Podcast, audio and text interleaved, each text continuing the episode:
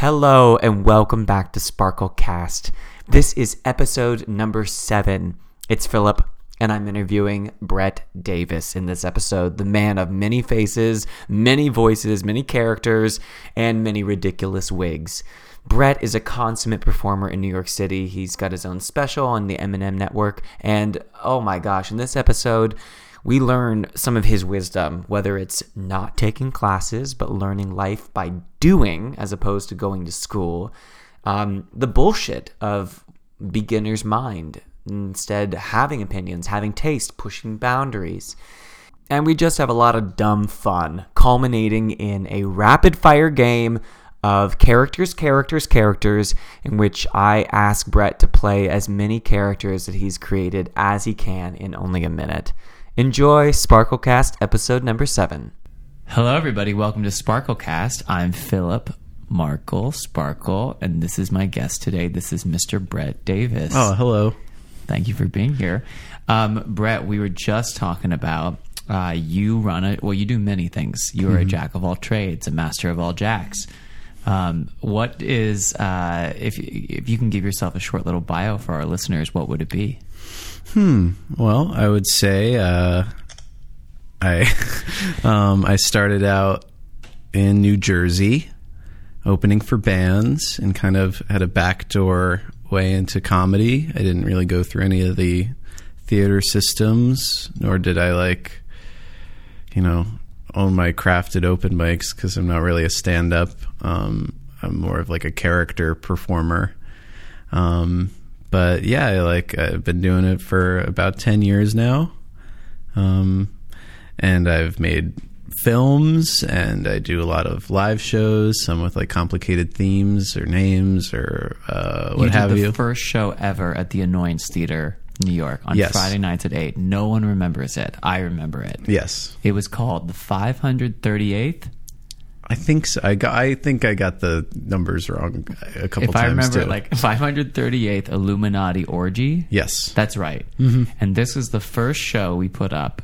People came in and saw a fog-filled theater. First fog machine use as well. You, you had a lot of firsts at the Annoyance. Yeah, wearing a crazy mask, like Commedia dell'Arte like, mask, or what? Uh, yeah, like a plague mask. A plague mask. Mm-hmm. Uh, and you were the master of ceremonies. Yeah. Um, spanking your friend Darren on stage, sacrificing him. He was tied up. Yeah. Mostly naked. Mostly naked. Um, you were the master of evil, just getting over a breakup. It was one of the most psychotic things I'd ever seen, and it was just perfect. It was a perfect way to start this, like, you know, screwball theater. Mm-hmm. Um, that was maybe the first time I got to know you, mm-hmm. is, uh, or, or through the alt comedy scene or something, and then you hopped on board with that. Um, and now you do, you took over for Chris Gethard, who had a show, yeah, um, the Chris Gethard show, which is now the special without Brett Davis. Mm-hmm. And real quick, why without? What was that a play on? Um, well, I, I kind of wanted a quick way to explain that I'm not going to be like Chris Gethard, who is a personality and he's himself. And maybe at times he's playing like a inflated version of himself in one way or another, or deflated, I guess, for uh, his his persona. Um, but uh, yeah, I wanted to make it known that, like, if you watch the show, you'll never see me. You'll see like my different menagerie of wigs and accents and stuff. Uh, and in the first episode, the first thing that happens is uh, like Chris Gethard introduces me. And I come out and I start doing this heartfelt speech about why I'm so happy to be taking over his time slot and stuff, and uh, which is on public access on M N N, but most people watch it online. And I, uh, w- within like two sentences in, uh, somebody stands up and shoots me in the head. I was just going to say. Yeah. And then I, I die, and then there's scattering, and then the show starts, and I come out as a character that's filling in last second for for Brett. The deceased Brett, and we're just going to move on. The show must go on, and there and there it begins. Do yeah. you ever play yourself on stage? Uh, now nowadays I do a little more, um, mostly at live shows, and then we've got this kind of Brett Davis character that's on the show. Who is the? Is this is feeling very Colbert to me? But yeah. like, who is Brett Davis character? Well, we did this whole like kind of meta arc, like around like episode fifty or something, where uh, I was like in the middle of an episode, and um, there was some behind the scenes drama going on, and I uh, I ended up getting my show taken from me. We're doing a fake contract signing on the episode with our guest that that week, who was Jesse Camp. This was a big episode. This is where you confused a lot of people yeah. who really thought Jesse Camp had taken over and you had mm-hmm. quit in protest. I remember seeing this and thinking, oh my God, what happened? And it was this really convoluted like story that was like, oh, I had a rivalry with the producers and they ousted me from the show. And then I had this whole storyline that I played up on social media mm-hmm. and uh, like shows and stuff. And even in person, like I kept it very like kayfabe, uh, if you know that term. I don't. What's kayfabe? Kayfabe is like in wrestling, let's say Hulk Hogan is wrestling Andre the Giant. Andre the Giant injures Hulk Hogan. Even though Hulk Hogan isn't really injured in real life, he's playing up the fact that he was injured on the show by like wearing a cast everywhere. Okay, got wrestling it. Wrestling or something. Are you a wrestling fan? I am, yeah. Oh, that's so interesting. Yeah. It's W W E now. Mm-hmm. Why did they change the F to the E? The F to the E, uh, there is the World Wildlife Foundation. Oh, for the animals? Yeah. And I think they wanted to... It was the World Wrestling Federation. Yeah. So they changed it to the World Wrestling Entertainment also to kind of separate it from sports. Wow. I wonder what the episode was like where they changed that. Uh, it is kind of quiet, I think. In my head, it's like a giant person and there's a letter E and the letter F and they fight and like one is like knocked to the death, or is Jesse Camp contract signing and now, you know, yeah. F has to go fuck himself. Actually, now I do remember they had, it was a, a woman gardening and she was cutting a, a big W W F like shaped, uh, Uh, bush or shrub or something. You remember this? Yeah. Oh my God. Okay. I, well, I, and then somebody comes up with a flamethrower and lights it on fire, and it, then it becomes the W W E logo, and then it says, "Get the F out! Get the F! Rock on!" Mm-hmm. Wow, that's a great little story. I was just thinking in my head how many stories you must have in your head. You have the entire intergalactic history of the special with that Brett Davis, yeah. all the plot lines. You're like mm-hmm. a George Lucas of the mind of it your is own. Literally intergalactic now. We do have space themes.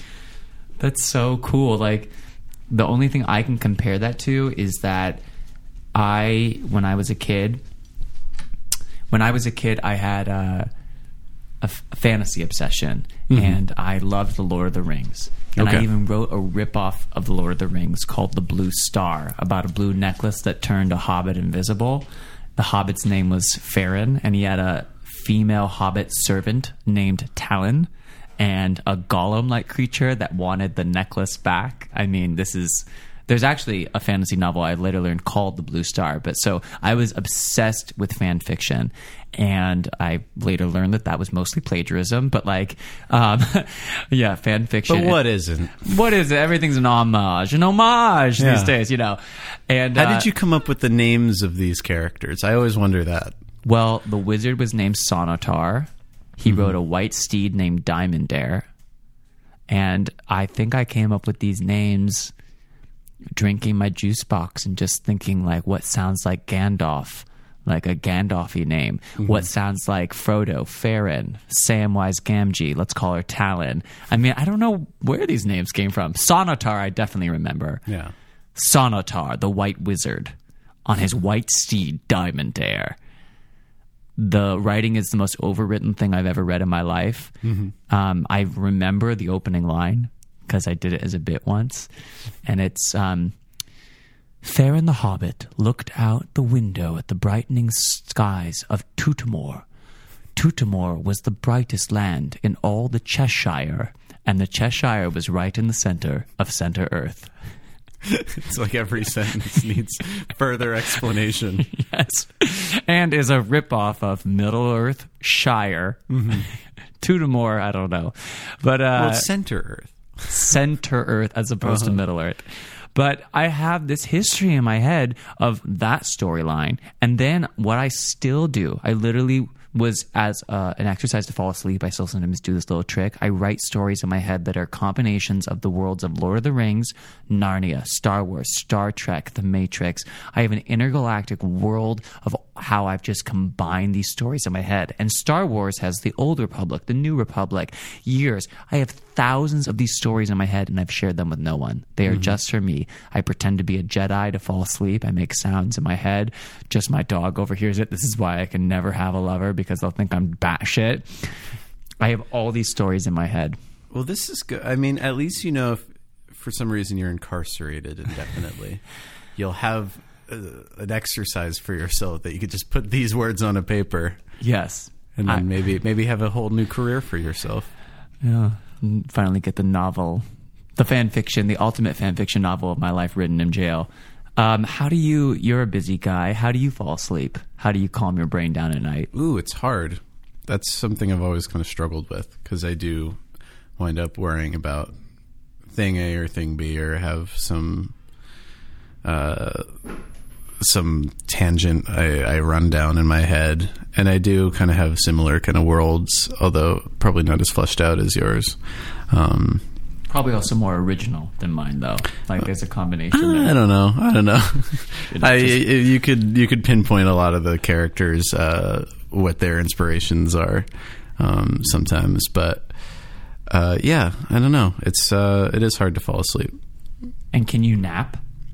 I'm bad at napping. I'm bad at napping too. Yeah. I tell myself, don't try. It's too hard. I wish I could catnap. It'd be the best skill. I, I have friends that are way busier than I am, like, uh, and they rely on catnaps. I have a famous friend, like, he just gets by in thirty-minute catnaps, and I'm mm-hmm. like, I can't even... Say the name. uh, uh, my famous friend, Darren Criss, uh, Glee boy, the okay. first gay boy on Glee. He's not gay in real life, but he made gays cool. Mm-hmm. Um, I remember when he did the first gay kiss on Fox on Glee. Like, that, was that was the first gay kiss? For teenagers, uh, I think. It was like the first main, main, mainstream gay kiss between two teenage boys. Mm-hmm. And it wasn't like Al Bundy and whomever.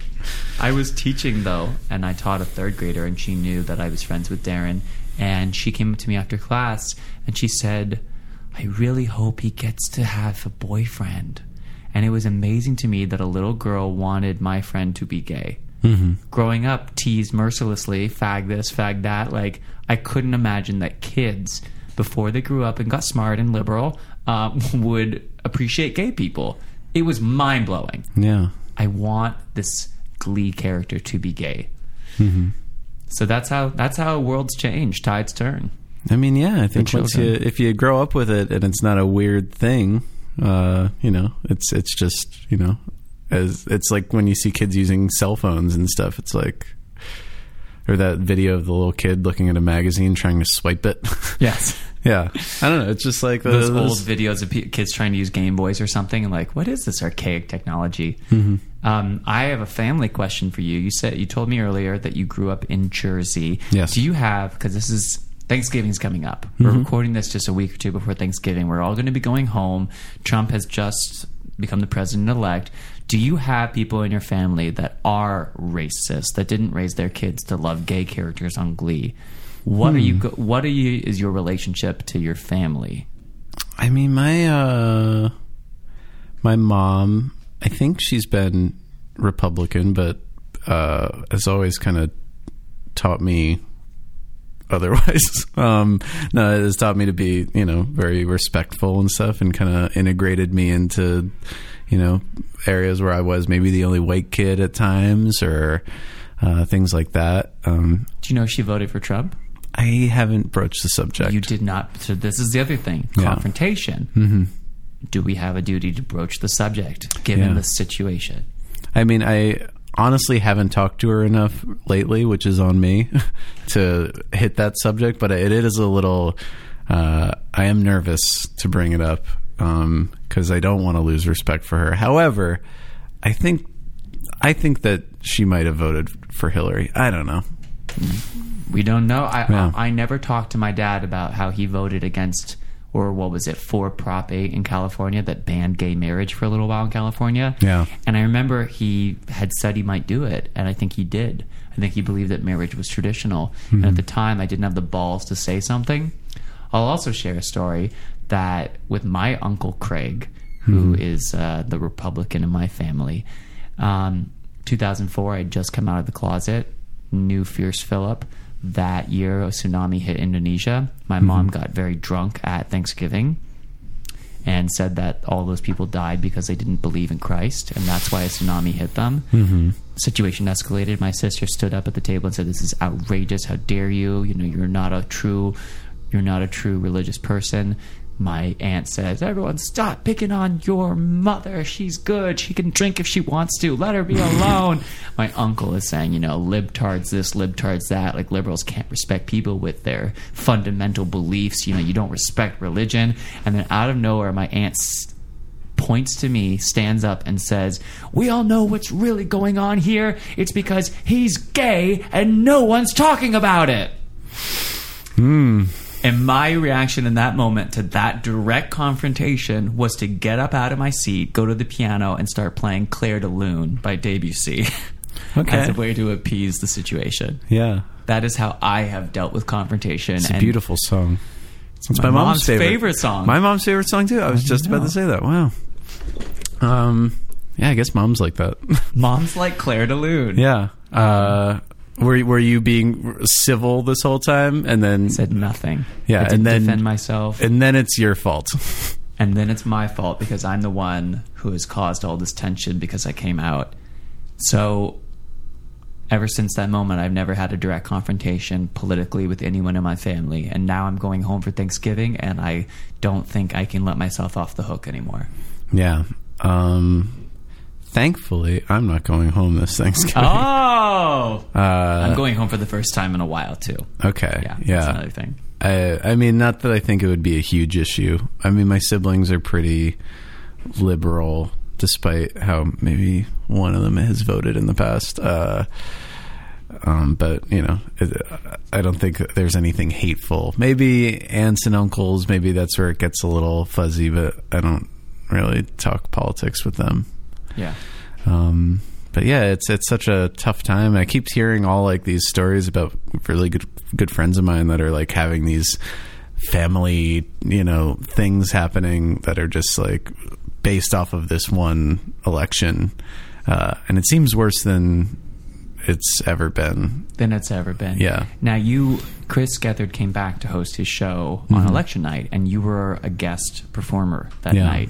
And I was tuning in and out, and I was, especially at the beginning of the day, people looked a combination of bored or they knew where it was going, uh, having fun, but kind of like there wasn't really much drama in the room. Yeah. And then as the night went on, we all know, mm-hmm. got more and more unlikely Hillary Clinton was going to win. The New York Times pre- predictability meter went from ninety-five percent Clinton win to ninety-five percent Trump. I mean, outrageous. Yeah.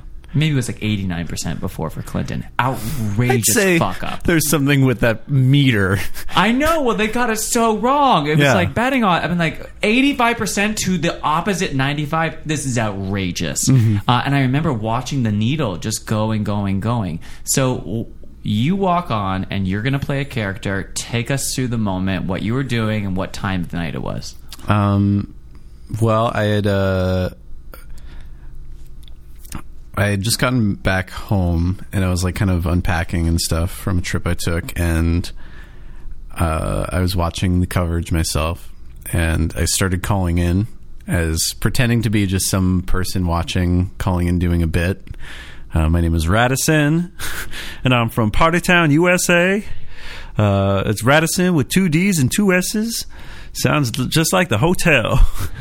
Um, and that's it. Like, that's all it, it went. And then I kind of, like, flushed it out a little bit, but really didn't stray far from that dumb idea. It's like, I'm a guy that talks like this, and I want to come over there and shake my tushy. It's like, where's Party Town, U S A? Pittsburgh! Uh, and, yeah, it was like a one-note joke, and I kept calling in throughout the day. Um And Gethard, who has been stressed out lately, like the, to call so early set him off immediately. And then every time I called, it was like the show has hit a new low that this guy keeps getting through. Um, so I called about uh, four times. The last and every time saying, by the end of the night, everybody's going to love Radisson. And then he's like, I know, I'm seeing the studio audience here all vehemently shaking their heads. Uh, by the end of it, and call for Shannon O'Neill was giving Radisson pointers on how to be a better character. uh, Shannon O'Neill is the artistic director of the Upright Citizens Brigade Empire. Yeah. Wow. So you got some notes? I got some notes. Okay. Uh, she gave me a catchphrase, which was, kiss my tushy.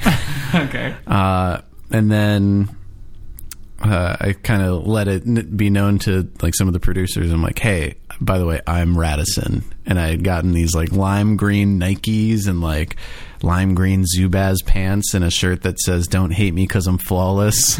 And like a hat and sunglasses. And I was just like very like, it was like a L M F A O nightmare sort yes. of looking guy. And uh I'm like, oh, this is, I'm gonna do my dumb bit, and it's, I'm gonna like moonwalk in there and shake my tushy like I promised. And then uh Gethard had brought on this guy Tim Dillon, who is a more conservative guy, um like Long Island gay guy that uh is like, I guess, pro-Trump. I don't I don't know exactly where he leans, but uh that's just horrifying to me, gay pro-Trump. I, I don't mean to interrupt. No, no. I mean, I, I yeah, I don't know exactly where he falls, but he he is more conservative and uh kind of an anomaly, and I think that's why Gethard likes him. Also, he's very funny, like yeah. stand up. Um but he was getting into it with one of the other people, Jackie Jennings, um who's obviously not conservative, and they were kind of getting like heated. And uh then they were like, "Oh, okay, uh and this is I'll I'll say nine forty-five Uh, so the return's coming in. Florida hasn't been called yet, but it's not able to be called. Ohio's leading Trump, if I remember correctly. Yeah, we're the, just a little on the edge of our seats. Mm-hmm. I was seeing Jenna Friedman exit the show, and we were talking, and she she was she's somebody that's been following this very closely, has been going to all the rallies and stuff, and uh, she she looked nervous, and I was like, oh, if she's nervous. Then maybe things are not so great. So I kind of tried to tune it out, and then uh, I they, they, there's this argument happening, and then they're like, "Okay, are you are you ready to go on?" I'm like, "Yeah, sure." And then I came on as Radisson, the dumbest guy ever. Uh, he he didn't he had no political opinion because he didn't want to split his audience. Uh, got everybody to do the Radisson, which is his own little Urkel what, dance. Can you do, give us like the uh, Macarena instructions? Oh yeah, it's uh, right now verbal, so people we can all pretend to dance it. Let me see if I can remember it. Um, uh, uh, man. I'm blanking. I'm blanking. Um, electric slide would be a better thing than Macarena. I get yeah. One it was, hop. This it was time. Like an electric slide sort of thing. It was like uh, uh, squat your knees and stick out your butt. Move your hips from side to side. Shake your tushy all night. Something like that. It's like, that was fun. Let's do some more. Put your tushy close to the floor. And did you come up with this dance on the way there? Had you been thinking of the Radisson forever? It, it was another bit that I kind of uh, changed some of the words for uh, to make it Radisson's thing, but I, now it's totally Radisson's. It's I Radisson, think. Yeah. Uh, not that I think I'll ever do Radisson again, but uh, yeah, I think. And then it was just the perfect palate cleanser uh, for the moment, because I think it was just so stupid. Uh, but then I sat down on the panel and more results came in. And then it's, oh, yeah. And then it was all bad news. And I was like, this is Radisson's time to go. And I, I immediately hopped in a cab and went to my girlfriend's house to because I didn't want to be at a comedy show while the apocalypse was happening. Yeah. You were the last breath of air before mm-hmm. it all went south. The, uh, what was I going to say? I just lost my train of thought. Um, I, I uh, was watching it with college friends, mm-hmm. and yeah, seeing the room turn so sour was so sad. Um, we had a prayer circle to like send love to Ohio. Like, I mean, Jesus Christ. Mm-hmm. And then just, you know, the frequency of smoke breaks gradually increasing and increasing. Um, and then I brought Xanax, and there they were, everyone taking Xanax together. Like, I brought it as a joke. I put him next to the hot dogs, like, on, yeah. the, on the stand, like, some Xanax if you need it, everyone. It's mm-hmm. going to be a party.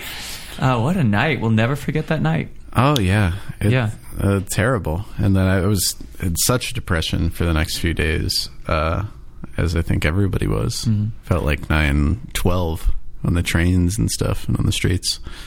There is such a need for smart comedy and smart, incisive comedy, but there's also the power of stupid, dumb fun. Mm-hmm. I think about that at the Annoyance all the time. Smart, dumb fun, where it's yeah. it's it's uh, it's ridiculously not taking itself seriously, but it's super committed. It's just almost like pure lizard brain. Like, this is just real dumb, and I'm having fun, and you can't help but be moved by it. Yeah. I mean, I think that's uh, when the Annoyance opened up shop, and, you know, these guys were, uh, and gals were, you know, doing the, I guess, style that came up in Chicago. I think it was everybody in New York really took notice hard, because it was like, oh, this is totally breaking down the U C B pit style of, like, sketch, improv, et cetera. Like, and yeah, they're, they're some of my favorites. Yeah.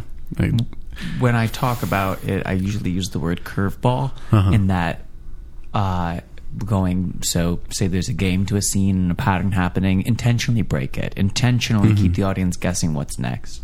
That's my favorite type of comedy, where I am sitting there slack-jawed and I do not know what's coming next, truly, and I cannot wait to see it.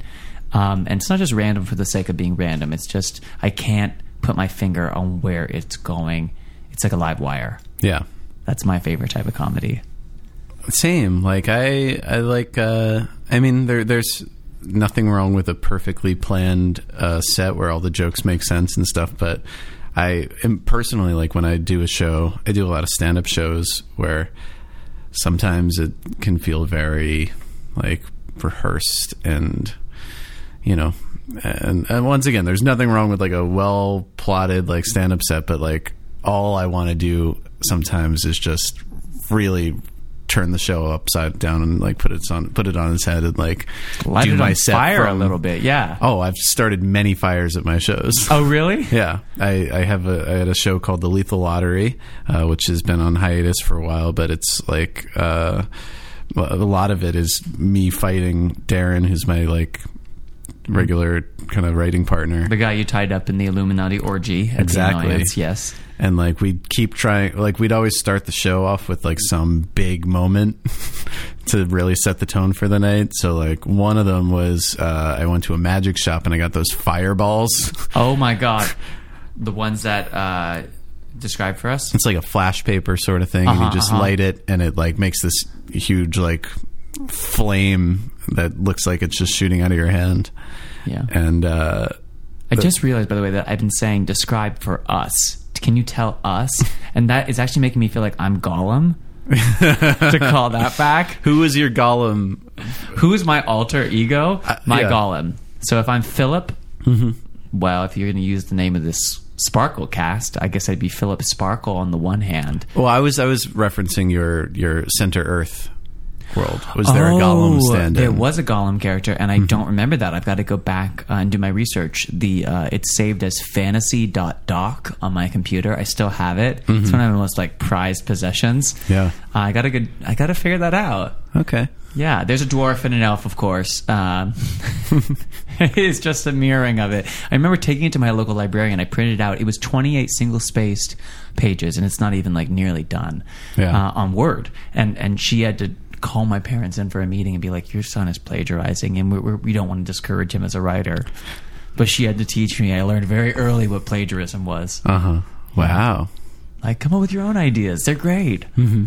Um, and now I teach writing to kids and stuff. So um, where were we? I... I uh, oh, yeah. Okay, wait. There's Gollum. We explain... We... I interrupted you because I was using my referring to myself in the... third person? No, the us person. Mm-hmm. We, fourth person. What's we?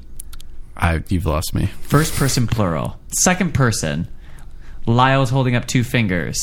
Second person, is that right, Lyle? I think so. Second person? First person plural or second person plural. Or maybe I was just holding up the peace sign. Yeah. I don't I did not pay attention in English class. Me either. Did you get good grades when you were growing up? Uh, in in no, I, I think in English I always did uh, anything that was sort of creative. I would get good grades in, but math, science, no. Yeah, I did all. pre-calc, and yeah. I don't remember how to do long division now. I don't know what pre-calc is. I don't really either. It was just overachieving Markle. Like, I got to take this, got to take A P Hist, you know, got to... I did A P French and I got a three. And I remember it was like legitimately as close as I've come to failing on a big test like that. Mm-hmm. Massive panic because I'm such an anxious person at times. But I cannot do long division now. Yeah. Give me a piece of paper, I would just reach for my phone. It's funny how stupid I've gotten about like arithmetic. Mm-hmm. But I took pre-calc at one point. Where does all that go in your brain? I, I think it just flushes out the toilet. I mean, I think, and that's that's why in my career I've avoided classes and stuff. Uh, I, I don't mind workshops. Um, however, any anything that feels like school, I kind of run for the hills a little bit. You're a man that learns life by doing. Yeah. Yes. Yeah. I couldn't abhor the idea of going back to grad school mm-hmm. and writing papers for no reason. The idea is shocking to me, terrible. Yeah. I would want to do things that are going to add up at this point to the time I have left on Earth. No, but like to like uh, to, to learn by doing. I want to create, and I want to be able to use what I create, and I don't want to just arbitrarily have to take a class I'm not caring about. Like, I wasted so much time taking these classes freshman, sophomore year of college that I got shut out of maybe the one I really wanted. So here I am taking like Anthro one oh one. Mm-hmm. Didn't even show up to most of the classes. It's like that is and it's a, literally a huge waste of money. Yeah. I mean, I think every, I think there's a whole college revolution. I think that needs to happen. That's, you know, I don't know. What, what's that school where you can kind of choose of your rock? Own major? Uh, I, I I don't know. There's the ones for the children, the mm-hmm. Montessori. Yeah, uh, the, I don't know. It, you should just be able to choose your own major and focus on the classes and be guided instead of just like, oh, well, you got to take this dumb thing because that's a prereq. And yeah, I don't know. I taught uh, fifty college kids improv on mm-hmm. a Saturday morning at eleven. Just real quick, what time do you think the first person walked in? Uh, I'm there at ten forty. Mm-hmm. I'm a professional adult. Say eleven oh five. You're absolutely right. Some mm-hmm. poor straggling girl, half her makeup on, walks in. You know, the other, like, she's like two-faced. Like, she's like putting on, you know, it's like, where is everyone? fifty people show up, eleven thirty, eleven forty-five. I am so outraged. I don't know why. I'm like, I forget what it's like to be a college kid and hungover and like, I can't yeah. get my ass to the improv class. But I like had thought about that class, and maybe I'm like, I'm not, I'm not a kid anymore. I'm an adult. We're like, this isn't cute anymore. It's mm-hmm. not cute to be unprofessional. Um, when everyone I know works so hard to do anything. Yeah. I guess they were paying me. So why did I have an opinion on it? It's like, I'm getting paid either way. Yeah. Well, I mean, having an opinion on it is the right thing to have. Yeah. Something else I noticed was that their improv was so much less complicated. Like, they laughed at things that I don't find funny anymore, only because like the idea of crazy space aliens walking into a scene right off the bat isn't necessarily funny to me. Mm-hmm. But they were not as jaded or as like needing things to be complicated as I was. And I'm watching their scenes and I'm thinking, oh, I don't know if this is very funny, but they're all laughing and they don't even know each other. So who am I to say that experience makes me wiser? Beginner's mind, right? Where mm-hmm. the less you say you know about something, the more open you are. It just occurred to me that like the more I do this comedy thing, maybe the less I know. That was a thought I had there. Yeah. I mean, I, I think there's something to deconstruction. uh However, I don't know if I'm totally, I don't know, the, the, I'm not into the beginner's mind idea. You're not. Okay, let's yeah. talk about that. Okay. Beginner's mind, you do not like. No, I think there's something uh, worthwhile to have, having the experience uh, in a thing and being a little jaded, because I think that's what leads to the new frontiers in arts and stuff, you know, like... Uh, kind of put, pushing the boundaries wouldn't happen if everybody had beginner's mind. Mm-hmm. And, and it, sometimes pushing the boundaries is going back to, you know, ripping it up and starting again. Yeah. And it also is how you get taste. Mm-hmm. you only get to taste your taste by tasting things. Yeah. I like this comedy. I don't like this. I like this style. I like this alternative taste. And there's that great quote by um, This American Life that yeah. your journey is often that you know what your taste is, but your talent isn't quite up to there. Mm-hmm. Ira Glass. You know, and so your journey as a comedian or whatever you're going to do is to get your performance level up to your taste. And they say ten thousand hours. How many episodes you've produced at this point? How many have you produced of the special, do you think? Uh, I think we're inching towards eighty. And you've produced hundreds of shows outside of that. Yeah. You have put in so much time. Mm-hmm. What have you learned? Um... I learned that there's still always more to learn, if that's not a, a stupid answer to that. Uh, I, you know, you learn how fickle audiences can be, uh, how one person could kind of change the tone of a thing, sometimes accidentally, uh, and they don't necessarily need to be the person on stage. Um, you know, you kind of learn how to dig yourself out of holes sometimes. Sometimes you learn that there's no digging yourself out of a hole. Um, yeah, you just kind of learn different ways to handle problems when you're on stage, I think. Um, what is the most, in the vein of this uh, podcast, what's the most authentically heartfelt moment you've ever had on stage? Hmm. I don't, I don't know. Well, uh, one one that pops to mind, I wouldn't say it's the uh, perfect answer to your question, but I was doing a show in Denver, and I was hosting it, and, uh, you know, some, sometimes I'll host a show, and it's like, okay, I'm doing my character thing, but I'm still at service to the show, and I'm not going to, like, hog the spotlight or anything, but they were like, no, we want you to host, like, a Brett Davis style show. So that was cool that they had the faith in me that, like, that doesn't mean I'm going to ruin it for everyone else. But it was mostly a show with people I didn't know or people I was just meeting that weekend because it was at a festival. Uh, but I, I did a thing where I found uh, a person on stage, and I do this bit where I'm, like, kind of build up to kissing an audience member. And usually nine, ninety-nine times out of one hundred, it never happens. Um And I don't want it to happen. uh, but in this, like, the girl was just so shy, and I started interviewing her and her boyfriend, and uh, I was like, all right, why don't you two kiss? And then they wouldn't do it. And then the whole, like, kind of game of the rest of the show was finding different ways to get them to kiss. Uh, and like, like sort of setting up all these, like, uh, scenarios where it would, the next thing that would make sense would be for them to kiss. Um, so every, like, in between every act, it was just like, okay, planning mode again, planning mode. And I finally did this thing where I got them both, like, blindfolded and, like, walking towards each other. It was like the, the most convoluted thing, but finally they kissed on stage, and it was like this big moment for everybody. And it was like, nobody knew me in the audience. Nobody knew me that was, like, really performing on the show, except for, like, maybe one or two people. Those people certainly didn't know me. So, uh, to kind of win everybody over with, like, this real emotional moment that I very much concocted, uh, felt, felt really nice. Yeah. I love the room of strangers. Mm-hmm. I think it's a true testament to your abilities of, like, you can walk in and know no one, and yeah. can you still create a moment?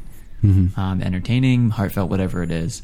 That is my favorite thing. Yeah. Um, I did a storytelling thing with the, uh, with the Moth, that has this open mic thing. Just walked in, number got chosen, had the whole place in hysterics. Like, that was a life-affirming moment in ways that performing for people that I already know and like, and like me, hasn't been for a long time. Mm-hmm. Um, I was going to ask, you know, you're talking to these two lovers. Have you ever, if you, you can not answer if you don't want to, but have you ever had a threesome with someone? Uh, no, I haven't. Okay. I've done it once. Okay. Um, with two guys after Halloween. we went back from Anderson Cooper's boyfriend's club, Love Gun. That's what it was okay. called. So it was a really shitty, horrible experience with a giant cover charge, and everyone was in a bad mood. Mm-hmm. But my experience that was so interesting is, like, if you're not equally attracted to both people, it creates a real problem. Yeah. Because, like, I just was attracted to one of the two, really, and the one I wasn't attracted to got defensive and started playing director and was like, okay, now, you know, you, you kiss him, and no, no, I, I suck you, and, like, no, we're, we're all going to go take a shower now. Everyone in the shower. Yeah. And, like, that was how he responded to it. And, like, three people in a shower is, like, truly hell freezing over. It's mm-hmm. just the worst experience I think I've ever had in my life. Two people in a shower alone is terrible. Yeah. I mean, on paper, it it sounds great. It's like the coolest thing you yes. could do. Uh, but I think the logistics, the logistics of it have always frightened me. And I'm not, like, the, the most... Uh, just like laissez-faire kind of guy. It's just like, yeah, let's just do this. And I don't know. It's like, oh, well, how do you do the approach? And, you know, how would you convince it? And I don't think I'd ever want to do it with a, someone. I'm like a relationship guy. I tend to be. So I, I wouldn't want to, like, ruin that. I don't know. Yeah. Yeah. There's so many things, so many Fabergé eggs mm-hmm. to be broken. Exactly. Um, I did the stereotypical turning a, a straight guy gay. Uh, the twenty-two-year-old nice. guy on a boat. Nice. I was working on an N C L cruise ship, mm-hmm. um, Christmas party. This guy, his name was Simba. His name was not Simba, but I only remember his name is Simba because he had to wear a name tag because he worked in the children's department. Uh-huh. And so they had to go by a Disney name while they were working on the ship. So I fucked Simba and turned him into a gay. Yeah. But um, he, it, it was honestly terrible. It was like having sex with, like, a baby. That's, never mind, that's a terrible metaphor. But, like, like it was, it was the worst sex I've ever had in my life. It was a disaster. And then he wouldn't stop calling my satellite phone for, like, the rest of the crew. Cruise contract, so I couldn't mm-hmm. get rid of Simba after I was like, this is not as hot as the fantasy. Yeah.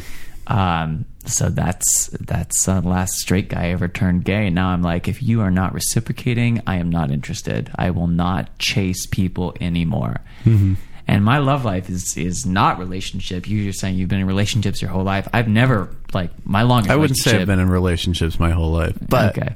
Uh, I, I'm, I'm not so much for casual dating. That's all I do. Yeah. I've never had a relationship over four months, I think. Oh. I know. Yeah. And I'm, it's getting worrisome. I'm thirty. Mm-hmm. It's like, what's wrong? Why do I keep finding new shiny objects or something? Mm-hmm. So you can be my therapist if you want right now. What do you do when you get into that first moment where you've been dating someone enough to get to know them, and then there's things that start irking you about them, and Philip might find reasons to write them off or to make justification for why it's not working? What do you do when you hit that that first moment of, like, ugh, this person, I'm getting to know them more? I mean, typically that's a good sign, and you should, like, I, I, it, it all depends on, you know, how big of a thing it will be. um And I don't think you'll ever know exactly, but t- sometimes those things that are small annoyances a year from then will be the the bane of your existence. As in a bad thing or a good thing? As in a bad thing. Yeah. Yeah. Like, uh, I don't know. I, I, I dated a girl once, and I think she was a little... She just kind of keep keep things close to her chest, and I was like, "That's cool, you know. You want to have your own, like, deal. That's fine." And then by the end of it, I was like, I was becoming a monster because I was, like, always paranoid about what she was keeping close to her chest and stuff. Uh, and maybe I should have just followed my instinct at first to be like, "Well, maybe this isn't. Maybe I, I want somebody that's going to be more open about things." Yeah.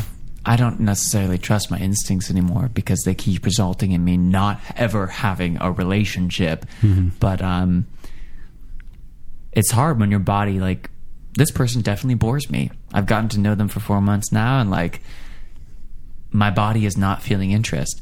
Do you listen to your instincts at that point and do what I normally do, which is cut and run? And be honest. I'm always honest about them, but I'm honest in sort of a this is over way versus maybe, like, I've never had the courage to come up to say someone mid annoying moment and confront them mm-hmm. or not confront them, but be like, that's really annoying to me. I generally just back off. And so maybe I need to get more honest. Yeah, I think that's that's a thing. I think in my latest relationship, I've been more vocal about things that kind of get me, and it's an uncomfortable moment uh, in, in the moment. But, you know, if that's not a deal breaker for them, then it's like, oh, we've cleared another level of, you know, understanding one You've another. Reached another level on yeah. the, the relationship ladder. I had a friend that didn't vote in this last election, mm-hmm. who's now been passionately anti-Trump, and I haven't confronted her about the fact that she didn't vote. Mm-hmm. It's like, what gives you the right? And yeah. I, I'm angry about it, but I'm also like, just, again, I'm afraid of confrontation. Mm-hmm. Interesting. Well, you know, that, uh, that that lack of voting might inspire her to make more change. Yeah. Or, you know, just more complacency. Who knows? We'll see. Yeah. Well, something that we always heighten to on Sparklecast uh, that we end on is a game. And mm-hmm. I've got a game for you, Brett. Okay. Uh, the game is called Characters, Characters, Characters, because you've had a million things that you've done. Okay. From our uh, uh, your your shows and your specials and your election night camaraderies, and uh, I'd love to see you play just as many character one-liners as we can get through in the next minute and a half. Um, you can use. Yeah. I, no. Okay. I will say, uh, and this will. This has always been a sore subject because a lot of uh, the way comedy, especially the comedy I do, is judged by short form. Uh-huh. Whereas a lot of my characters take about twenty minutes to get to the punchline sometimes. Yes. Uh, and so, I'm the least punchline person in the world. I don't yeah. get punchlines. I don't even think in terms of jokes. Yeah. It's all character and point of view. So I guess it's not about that. It's more just how many different voices can Brett Davis make in the next ninety seconds. Okay. Uh, will you do me a favor and just say next? Uh-huh. Okay. Uh, I've got the episode guide for the special because I think if I did anything else, I would lose my mind and get distracted. Oh, no, I lost it. Hold on. Hold on. We're allowing him... Mm-hmm. We, me and Gollum Philip, are allowing him to use IMDb. Okay. And we're... Beginning characters, characters, characters, the Brett Davis game in three, two. Uh, hello, my name is John Gentle. I'm an adjunct poetry professor in uh, several liberal arts colleges all across the tri-state area. And uh, next. Hey, man, it's your high-flying, red-blooded American Spitfire, baby-faced with a heart of gold, feet too fast, catch Kentucky Fried, fine form, then I can right next to you, and smile, little brick glass heart, and bend little pieces, baby. Man, I'm proud Kentucky Fried, I'm rock and roll personified, I'm Bobby Blaze, baby, and I'm here to talk to Mister Oak Tree Lee. Now, Oak Tree Lee, uh, you're going to be stepping in the squared circle with the Southern Spitfire, next. And I...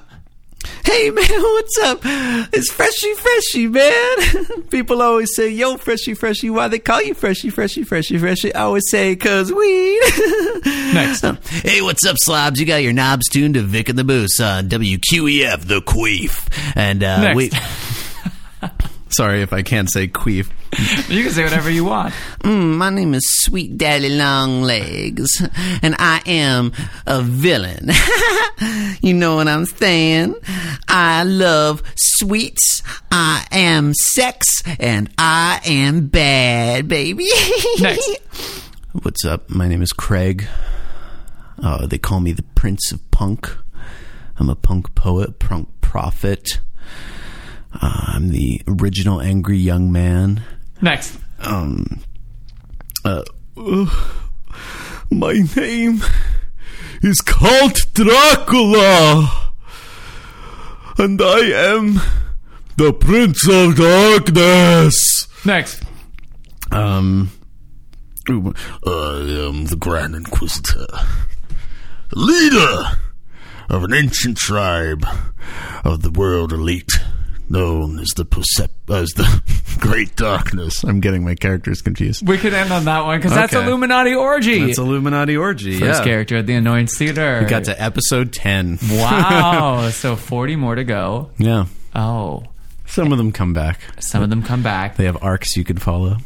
That character you first. I first heard you do it fall of twenty fourteen, and now here we are. Mm-hmm. Um, and it's just been so great to have you on today and get to know you better, Brett. Oh, my pleasure. Yeah. yeah. And uh, people can check out your show every It's Wednesday? You can watch it live Wednesdays at eleven online uh, if you look up the special without Brett Davis, or you could uh, watch the episodes on YouTube whenever. And Brett Davis is everywhere in the comedy scene at the Annoyance. Uh, he does Lethal Lottery, other variety shows all over town. Check him mm-hmm. out. Yeah. You got a Tumblr, right? Yeah, brett davis dot tumblr dot com. Sweet. Yeah. Thank you, Brett. And uh, uh, let's just end with um, a final impression, if you would. I'd love mm-hmm. to hear your inner Gollum. Um. Hey, everybody, it's me! Thanks. Wow. Okay, well, I think the question I have for everyone is, who is your inner Gollum? That was so much fun, and I'm so grateful that I got to interview Brett. You can check out Brett Davis's stuff at brett davis dot R I P. Yes, that is rest in peace, brett davis dot R I P. He's a funny guy, what can you say? Uh, next Sparklecast, I interviewed Doug Wydick, who was one of the first people I met as a performer in New York City. We are on a team called Happy Karaoke Fun Time Together, a musical improv show. So check back next Wednesday for Sparklecast number eight.